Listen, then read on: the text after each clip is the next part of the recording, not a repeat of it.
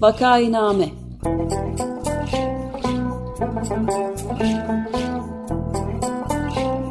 Salgın günlerinde memleket manzaraları.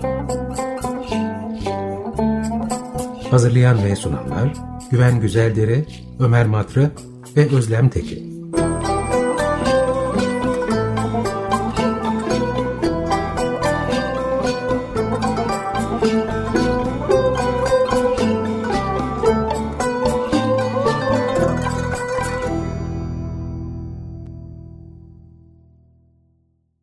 Vakainame'ye hoş geldiniz. 95 FM Açık Radyo'dasınız. Ben Güven Güzeldere. Programı Ömer Madra ve Özlem Teke ile birlikte yapıyoruz. Ee, bugün konuğumuz genç bir sanat tarihçisi adayı Nur Güzeldere. Hoş geldin Nur. Herkese merhaba. Merhaba. Merhaba Nur, hoş geldin. Hoş geldiniz. Konuğumuz Nur Güzeldere, lise öğreniminin yanı sıra kurucularından da birisi olduğu Nine Magazine internet dergisinde editör, yazar ve fotoğrafçı olarak yer alırken e, Nine Around the World adlı uluslararası haber platformunda yöneticilik de yapıyor. E, Nur moda e, ve portre fotoğrafçılığının yanı sıra kısa, kısa filmler de çekiyor ve fotoğrafçılık alanında bir ödül de var. Hoş geldin tekrar. Teşekkürler. Şimdi kadın e, bilimde ve sanatta öne çıkan kadınlar üstüne bir seri yapmaya başlamıştık. Mart ayı boyunca sürecek. Ona devam ediyoruz. E, gazeteci yazar Özlem Özdemir ile başlamıştık. Cumhuriyet'in öncü kadınlarından konuşmuştuk. Geçen hafta ise Profesör Ali Alpar, e, Remziye Hisar Hanım'ı, Türkiye'nin ilk doktorlu akademisyeni, kimyacı e, Remziye Hisar Hanım'ı anlatmıştı. Bugün bilimden sanata geçeceğiz ve Osmanlı dönemi sonu Türkiye Cumhuriyeti başları zamanında yaşamış olan önemli bir ressam e, Mihri Müşfik Hanım'dan bahsedeceğiz. E, Mihri Müşfik Hanım'ın hayatını Nur Güzeldere bize anlatacak. E, şimdi ona girmeden önce Nur ben önce sana şunu sorayım. Senin soyadın Güzeldere, benimki de Güzeldere. Bu bir tesadüf mü yoksa tanışıyor muyuz bir yerden? Galiba tanışıyoruz. Galiba tanışıyoruz değil mi? Evet ben Nur'un amcasıyım. Nur benim yeğenim ee, ama tabii bu programı bir yeğen kontenjanından yapıyor değiliz. Nur 29 Ekim için e, Cumhuriyet kadınlarını anlatan bir tema çerçevesinde Miş, Mihri Müşfik Hanım'ın hayatıyla ilgili bir inceleme yazısı yazmıştı. Ben de bunu okuyunca çok beğendim ve bu programa konuk olmasını e, rica ettim. Bu arada e, söyleyeyim hem Mihri Müşfik Hanım hem Remziye Hisar Hanım yani e, bu hafta ve geçen hafta sözünü e, ettiğimiz edeceğimiz e, kadınların hayatları da ilk hafta konuğumuz olan Özlem Özdemir'in Cumhuriyet'in Öncü Kadınları kitabında e, yer alıyor. Nur, kimdi Mihri Müşfik Hanım ve sen e, Mihri Müşfik Hanım'ın hayatını anlatmayı niye seçtin? Bize kısaca biraz bundan bahseder misin? Şöyle ben en baştan alayım bu ismi ve bu konuya ilk nereden ilgi duyduğumu. Okulda aldığım tarih dersinin bir ödevinde e, uzun bir makale yazmamız gerekiyordu ve makalenin konusunu bize serbest bırakmışlardı. Tek gereken, tek sınırlı olan şey e, 20. yüzyılı ve Türkiye'de geçmesiydi. Ben de zaten daha önceden sanat tarihine ilgili olduğum için ve kadın sanatçıları araştırmayı sevdiğim için Türkiye'de Osmanlı modernleşmesiyle kadın sanatçıları araştırmayı tercih ettim. Bu makaleyi yazarken de İnat Sanayi Nefisi yani ilk kadınlar için kurulan sanat okulunu araştırmaya başladım. Ve öğrendim ki oranın ilk müdüresi Mihri Müşfik'miş. Daha da okuyup baktıkça e, bu ressamın önemini ve kadın sanatçıları yetiştirmekteki rolünü biraz anladım. Evet yani çok tanınan birisi değil ya da layık olduğu derecede tanınan birisi değil mi? Evet, evet. Hatta bazı kaynakları bulmakta biraz zorlandım. Önce Salt Galata'ya gittim. Şey Mimar Sinan'ın kütüphanesine izin alarak girdim. Okul kaynaklarını taradım ve hani biraz zor kaynak topladım. Ee, yani çok fazla hakkında yazılmış bir şey yok bence. Evet, bu yüzden de Mihri Müşrik Hanım hakkında konuşmak e, önemli diye düşünüyorum. Çünkü aslında önemli işler yapmış ve Bence çok ilginç bir hayatı olan, nevi şahsına münhasır bir kişi. Sen önce kısaca bize tanıtır mısın? E, kimmiş, ne zaman, nasıl ressam olmuş, ne işler yapmış, nasıl tanınmış? Ee, kendisi çok zengin bir e, ailenin içine doğuyor İstanbul'da.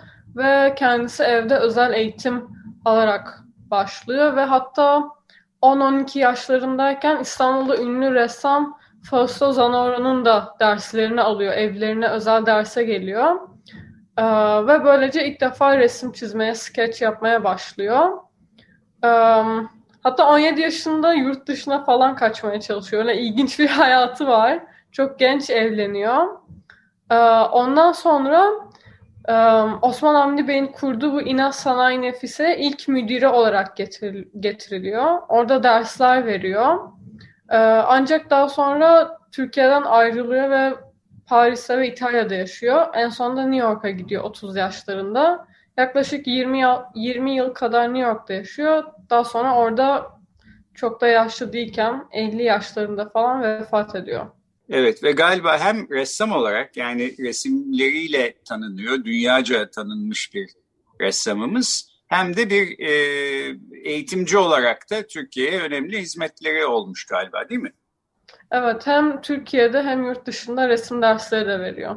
Peki bu e, şeyden biraz bahsedebilir misin? E, bir kız okulunda müdire oluyor ve orada yetiştirdiği aslında senin de yazında bahsedilen önemli başka ressamlar da var. O o iş nasıl e, oluyor? Nereden e, denk gelmiş? Kendisi müdürü olmadan önce de zaten hani saygın ve elit bir çevreden de geldiği için ailesi sayesinde o dönem ünlü olan ressamları ve e, kritikleri tanıyor. İlk defa böyle müdürü oluyor. Daha sonra orada eğittiği isimlerden birkaçı Faranisa Zeyd, e, Belkıs Mustafa, Nazlı Ecevit, Sabiha Bengütaş ve Melek Melek Celal Sofu gibi ünlü kadın ressamlar eğitiyor. Bir de Aliye Berger var galiba değil mi senin yazından? Ee, Aliye Berger evet onu şey yapmadım. Pardon. Bir de e, heykeltıraş İrayda Berry var. Benim bulduklarım Peki, isim. E, yani Mihri Müşrika'nın böyle bütün hayatını Türkiye'de öğretmenlik yaparak geçirmiş birisi değil. Kısa bir dönem e, evet. öğretmenlik Bunların aslında toplam 4-5 senede yapıyor. Yani çok hızlı evet. bir şekilde. Yani 4-5 hmm. sene içinde bile böyle çok önemli isimler yetiştirmiş dolayısıyla. Evet. Peki ressam olarak da biraz Mihri Müşrik Hanım'dan bahsetsek. Sen e, sanat tarihçisi belki olacaksın e, daha ileride. Bir ressam olarak baktığın zaman Mihri Müşrik Hanım'ın resimlerinde özel olarak bulduğun, beğendiğin bir şey var mı? E, zaten daha çok portre yapıyor ve um, tanıdığı insanların ya da ünlü insanların portresini yapıyor. Ama benim en çok hoşuma giden kısmı portrelerinden yüzleri çok yumuşak göstermesi. Özellikle böyle insanların gözlerini bence çok özgün bir şekilde çiziyor. Yani her yaptığı portrede böyle farklı bir insanın havasını hissedebiliyoruz. Ve üstüne kendi yaptığı orta portrelerde de kendisini böyle daha modern bir şekilde de göstermeyi başarıyor. Evet, nitekim galiba bir portre çalışmasını da e, Louvre Müzesi almış. Bu tabii çok önemli bir e, şey, bir Türk ressamının Louvre Müzesi'nde sergileniyor olması. Ben yine bu Özlem Özdemir'in kitabından bu ekstra şeyleri okudum. Tevfik Fikret'le de e, dostluğu varmış Mihri Müşfi'nin ve...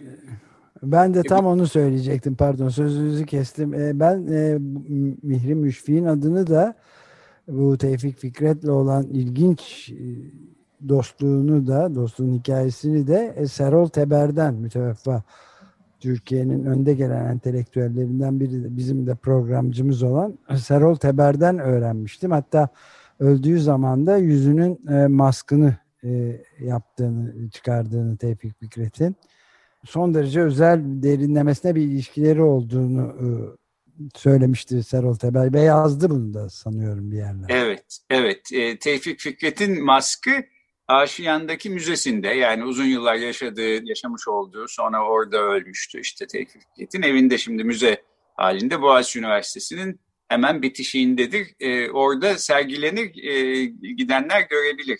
Evet, müthiş de bir müze zaten o aslında çok e, yazılmış. Evet. Orada etkileyici bir mask yani. Evet. Peki Nur genel olarak e, e, sanatta öne çıkan kadınlar özellikle bu e, işte 19. yüzyılın sonları 20. yüzyılın başlarında kadınların isimleri pek de duyulmazken bugünkünden daha az duyulurken en azından. Müşri Müşrik Hanım sence özel bir kişi olarak başkalarının arasından sıyrılıyor mu? Ee, bence sıyrılıyor çünkü özellikle o dönemin o döneme bakınca çok cesur olduğunu ben görüyorum şu anki hani okuduğum makalelerden. Çünkü kendi evinde mesela bir kişisel saygı açabiliyor, röportajlar veriyor ve hani e, farklı yerlerde öğretmenlik yapıyor. O yüzden bence hani tarihte daha çok okunulup hatırlanması gereken bir kişi, daha çok hatırlanması gereken bir ressam. Bir de şeyi de sorma, sormak istiyordum ben. E, 17 yaşındayken sahte pasaportla e, evet, İtalya'ya kaçıyormuş. Ya bu çok, çok alışık olduğumuz bir şey, hikaye değil değil mi? Evet. Nasıl ilginç bir şey yani. ben çok şaşırmıştım ama ilginç yani evet. Peki o zaman bütün bunları da bir araya koyarsak bir kişi olarak kişilik özellikleriyle bakacak olsan senin ilk dikkatini çeken şeyler neler Müşfik Hanım'ı özel yapan? Bence çok özgür bir ruhu vardı. Yani tabii ki tanımıyoruz ve bilemiyoruz kişisel olarak ama tüm yaptığı her şeyin bize gösterdiği bence çok bireyci biri olması ve özgür bir ruhu olması. Hani kendi istediğini gerçekten bir şekilde başarması. Evet, evet. ve bir dünya vatandaşı olmayı da bir şekilde başarmış birisi. Bu tabii kolay bir şey değil. Yani benim de o ilgimi çekti. İşte gidiyor bir süre Paris'te yaşıyor, orada ev tutuyor derken işte parası yetmeyince bir kısmını kiraya veriyor. Türkiye'ye geri dönüyor, İtalya'ya gidiyor, Papa ile tanışıyor, Papa'nın portresini yapıyor falan. Bunlar böyle yani bir sürü ilkleri yapabilmiş e, kadın olduğu halde, kadın olduğu halde diyorum e, kadınların önüne bu konularda pek çok engel çıkartıldığı halde bunları da e, aşabilmiş bir kadın gibi gözüküyor bana. Çok kararlıymış bence yani o da çok öne çıkıyor. Bir sürü konuda ilki başarmasıyla. Evet ben bir şey daha ilgimi çeken bir şey daha burada söyleyeyim. Mihri Müşfik Hanım Paris'teyken dönemin Maliye Bakanı Cavit Bey ile tanışıyor ve Cavit Bey bir şekilde Mihri Müşfik Hanım'ın Türkiye'ye dönüp bu kız okulunun kurulmasına yardımcı olmasın e, konusunda ikna ediyor. Daha sonra işte oranın müdiresi oluyor, öğretmenlik yapıyor falan. Buradan da şunu anlıyorum yani demek ki Türkiye Cumhuriyeti o zaman ilk başlarda e, böyle bir projeye de önem veriyor. İşte e, birisini buldukları zaman belki bu bizim işimize yarar, e, gelsin okulu kursun diye davet ediyorlar. Nasıl koşullar sunuyorlar, neler oluyor falan pek bilmiyorum ama bugünlerde pek e, rastlanılan türde bir davranış değil doğrusu. Benim ilgimi çekti. Ama buna bir ufak cevap da ben e, bulmaya çalışayım izninizle. Yani Cavit Bey de bu özgürlüğünün bedelini ağır ödemiş biri. İdam edilerek yani öyle bir durum da evet, var. Evet maalesef öyle bir hikayesi de var değil mi? İzmir Kongresinin ardından film. E, ee, evet yani suikastla ilişkilendirilmesi falan çok kritik bir şey. Ben şeyi ekleyebilir miyim? Um, orada Tabii. zaman olarak 1914'te kuruluyor İNAS Sanayi Nefise yani ilk kadınların öğrendiği. Daha sonra 20'lerin ortasında e, Sanayi Nefise Mektebi ile birleştirilip karma eğitime geçiriliyor. Ve aslında aşırı da İNAS Sanayi Nefise devletten desteklenmiş bir okul değildi. Çünkü ilk zamanlarında kendine ait bir bütçesi yoktu. Her ne kadar bağımsız bir okul olsa bile ve e, Sanayi Nefise Mektebi'nin bütçesinden yararlanıyordu. Tabii o yüzden de pek bir bütçe kalmıyordu. E, daha sonra karma eğitime geçince o birleşik sistem başladı. Evet, bu deminki özgürlük bahsine de ufak bir ilavede bulunmak istedim. Ee, yani gerçekten son derece özgür ruhlu ve öyle davranan bir kadın olduğu iyice ortaya çıkıyor. Bir de dönemin en büyük özgürlükle ilgili entelektüeli olan Tevfik Fikret'le derin bir e, dostluk kurması da bunun bir parçası. Yani Tevfik Fikret'ten daha e, önemli bir özgürlük, yani özgürlük şairi diyorlar ama tam anlamıyla bir e, özgürlük tutkunu ve entelektüel birisi Tevfik Fikret ve böyle aralarında fazla konuşmadan uzun süreli susmalarla beraber çok sıkı bir dostluk olduğunu da Serol Teber anlatıyor yani. Evet, Serol Teber'in bu konudaki kitabı da sahiden çok iyidir. Yani e, Freud üstüne bir uzman olduğunu biliyoruz. Şenol Ayla ile bir program yapmıştı ama Tevfik Fikret üstüne de benim en azından çok yararlandığım bir e, kitabı var. Evet, ondan da bir radyoda programda yap, bir dizi programda yapmasını rica etmiştik. O da yerine getirmişti Tevfik Fikret üzerine yani. Peki kadın ressamlar konusuna dönelim. Nur, bugün kadın ressamların önünün daha da açılması için e, sence neler yapılabilir, neler yapılmalı? Yani ideal olarak bence en güzeli kadın ressam diye ayırmadan sadece ressam olarak bakabilmek ve tek bir başlık olarak bakmak tüm sanatçılara. Ama hala ben o kadar ilerlediğimizi düşünmüyorum ve hala e, kadın sanatçıların kendi varlıkları yüzünden ikinci konuma geldikleri için hala ayırıp onlara bir ekstra ilgi göstermemizin ekstra bir e, bir önem vermemiz gerektiğini düşünüyorum. Ama bir şekilde bence gelecekte ayrılmamalı ve hepsi tek sadece sanatçı kimliğiyle bakılabilmeli. Yani ben, evet. benim en çok istediğim o olurdu yani. Doğru söyledin, katılıyorum. Yani erkek ressam demiyoruz, kadın ressam diyoruz. Aslında bu da bir ayrımcılığın göstergesi. Dolayısıyla e, öyle kastetmedim ben ama e, öyle geliyor kulağa, haklısın. Geri aldım. Peki senin özelinde sorayım. Sen de hem ta sanat tarihiyle ilgileniyorsun hem de e, sanatın kendisiyle de ilgileniyorsun. Fotoğraf sanatçısın, e, kısa film yönetmenisin. E, belki bu alanların ikisinde birden e, çalışacaksın. Sen kendi önünde erkek olmamaktan dolayı herhangi bir engel görüyor musun? Ya da ya erkek olsaydım şunu yapabilirdim ama erkek olmadığım için buna aklım ermez ya da bunu beceremem en iyisi yapmayayım dediğin herhangi bir şey oldu mu oluyor mu? Ben beceremem diye hiçbir zaman demedim kendime. O kadar da. ama yani hala büyük şirketler veya genel algı olarak aynı görünmeme olayı bir gerçek. O çoğu kadın yönetmeni ya da sanatçının önünü engelleyebiliyor farklı projeler gerçekleştirmek isterken öyle bir e, gerçeği görmezden gelemeyiz. Ama ben kişisel olarak e, hiçbir zaman bunu yapamam ya da hani illa kadının şunu demek zorundayım tarzını hiç düşünmedim. Peki son bir soru daha soracağım. Sonra e, Özlem Hanım'la Ömer Hanım'a, Ömer Bey'e bırakacağım şeyi. Şimdi Mihri Müşfi'nin e, yaşadığı dönemin üstünden yaklaşık 100 sene geçmiş durumda. Biz geriye bakarak onun hakkında konuşuyoruz. E, bundan bir 100 sene sonra radyoda program yapılıyor olsa bir, birisi de Nur Güzeldere ve onun eserlerinden bahsediyor olsa sen nasıl anılmak isterdin? Hmm. Zor yerden sordum değil mi? Pardon. şey beklemiyordum bu soruyu düşünüyorum da. şeyden olabilirdi. ben bir sürü farklı sanat dalıyla aynı anda hani çok sevip ilgilendiğim için hani hepsini aynı anda öğrenip e, yapmak istiyorum ve hani multimedya sanatçısı olarak anılmak isterdim. Çünkü hem fotoğraf hem film hem tarihiyle ilgilendiğim için hani hepsi ne birlikte olmasını isterdim. Tek bir alanda sınırlı olmak istemezdim yani anılırken. Tamam öyle de olur e, diye düşünüyoruz zaten. Önünde bir engel yok.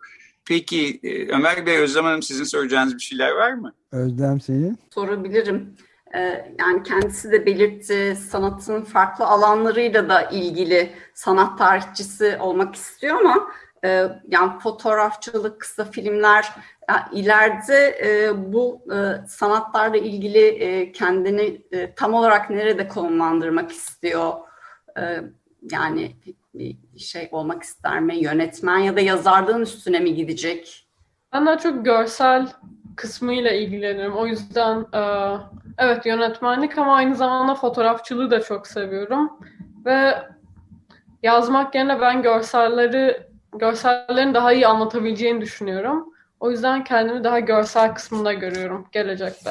Ben de bir şey sorayım bu Mihri Müşfik Hanım'a dönecek olursak yani bu e, işte eserlerinin bir kısmı e, en azından birisi Çingene adlı eseri Louvre'da sergilenmiş olan ve çeşitli yerlerde de e, tanınmış önemli bir e, ressam olmasına rağmen Türkiye'de çok az biliniyor ve eğer işte mesela Serot Teber yazmasaydı ben benim gibi meraklı olan birisinin bile kolay kolay öğrenemeyeceği kadar az bilinen birisi ve büyük bir yoksulluk senin yazından da öğrendiğime göre büyük bir yoksulluk içinde ölmüş Mihri Müşfik Hanım ve eserlerinden de tablolarından da e, bir kısmı hatta çoğunluğu bugün bulunmuyor diyorsun. Bunu nasıl izah ediyoruz bu bilinmezliği? Çünkü oldukça önemli bir ressam yani. Önemli bir sanatçı ve özgür bir ruh yani. Niye bilinmiyor sence? Ee, bence yaşadığı sırada e, Türkiye'de pek de hani pek bence değeri anlaşılmamış biriydi. Çünkü e, evet buradaki resim heykel müzesinde bazı eserleri duruyor ve bazı arşivler de var. Ama kendisi de e, geçinebilmek için yurt dışında ve burada bir sürü eserini satması gerekmişti ve onlar da tabii satıp hani el değiştirince müzelerde veya arşivlerde saklanamadı doğru bir şekilde. O yüzden de benim Salt Galata'da gezdiğim kendisi hakkında olan sergide bile bir açıklamada işte tüm eserleri bulunmamaktadır. Bazıları kayıptır diye bir kısım vardı. O yüzden bence pek doğru eserlerinin saklanmadığını düşünüyorum. Evet yani böyle baya gerek yaşayış tarzı itibariyle e, gerekse de yapıtlarıyla, eserleriyle oldukça ön, ön planda yer alması gereken en azından daha sonraki bilgiler açısından şimdi çok üzerinde durulması gereken biriken hala da o kadar e, bilinen birisi e, sayılmaz yani ciddi bir bilgi eksikliği ve ilgi eksikliği var aslında diye düşünebiliriz evet, değil mi? Bilmiyorum. Benim de merak ettiğim şeylerden bir tanesi aslında belki bununla bitirelim. E, hayatının son dönemlerinde niye Türkiye'den ayrılmaya karar vermiş e, olduğu 1922'de e, Atatürk'ün üniformalı büyük bir e, portresini yapıyor, kendisine hediye ediyor filan. İşte yani e, eğitimcilik yapıyor, belli ki iyi öğrencileri var.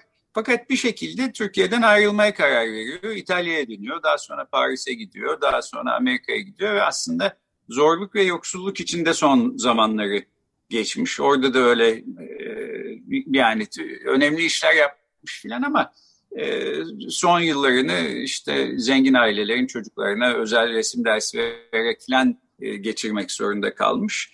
Ee, sen Nur bu konuda bir şey biliyor musun? Yani Türkiye'de de mesela devam edebilirdi işine. Bir anlaşmazlık mı olmuş, birileriyle mi bozuşmuşlar acaba? Ben de bunu merak ettim. Konuyu ben araştırırken bu son hayatımın son yılları hakkında çok fazla bilgiye ulaşamadım. Yani çok açık bir çok açık bir kısım değil orası. Ama bulduğum kadarıyla burada e, ki okul okulun içinde bazı anlaşmazlıklar olmuş ve burada daha fazla ders vermek istememiş. O yüzden yurt dışındaki hani özel dersler verip resim yapmaya devam etmiş. Ee, o gittiğim sergide de 1930'lar ve 40'larda işte New York'ta yaşarken ki e, öğretmenlik kayıtlarının bilgileri vardı ama onun dışında pek fazla bir bilgi yoktu. Evet yani Türkiye'de de son derece önemli e, hatta yurt uluslararası alanda da önemli e, bilinen ressamlara başta Fahri Nisa Zeyd olmak üzere hocalık yapmış olduğu halde gene deminki soru havada kalıyor yani cevabı havada kalıyor. İşte Aliye Berger de ünlü bir ressam.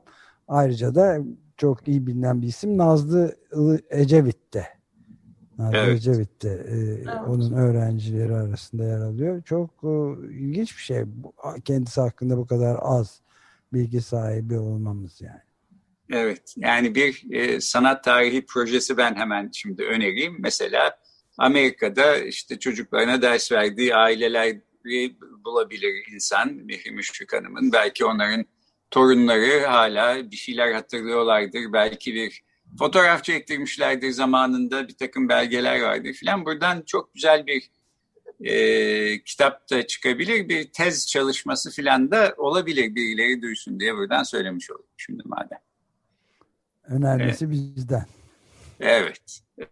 Peki, o zaman e, programı böylece bitirebiliriz. E, bugün konuğumuz Nur Güzeldere'ydi e, Osmanlı döneminin ve Türkiye Cumhuriyeti'nin önemli ressamlarından Mişri Müşfik Hanım'ın e, hayatını bize aktardı.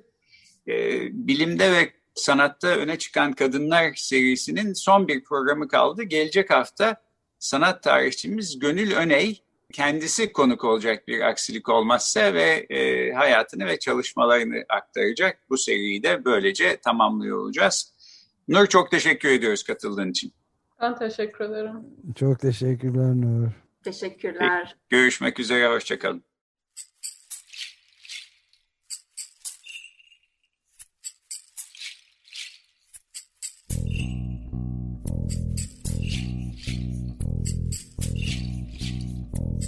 Vakainame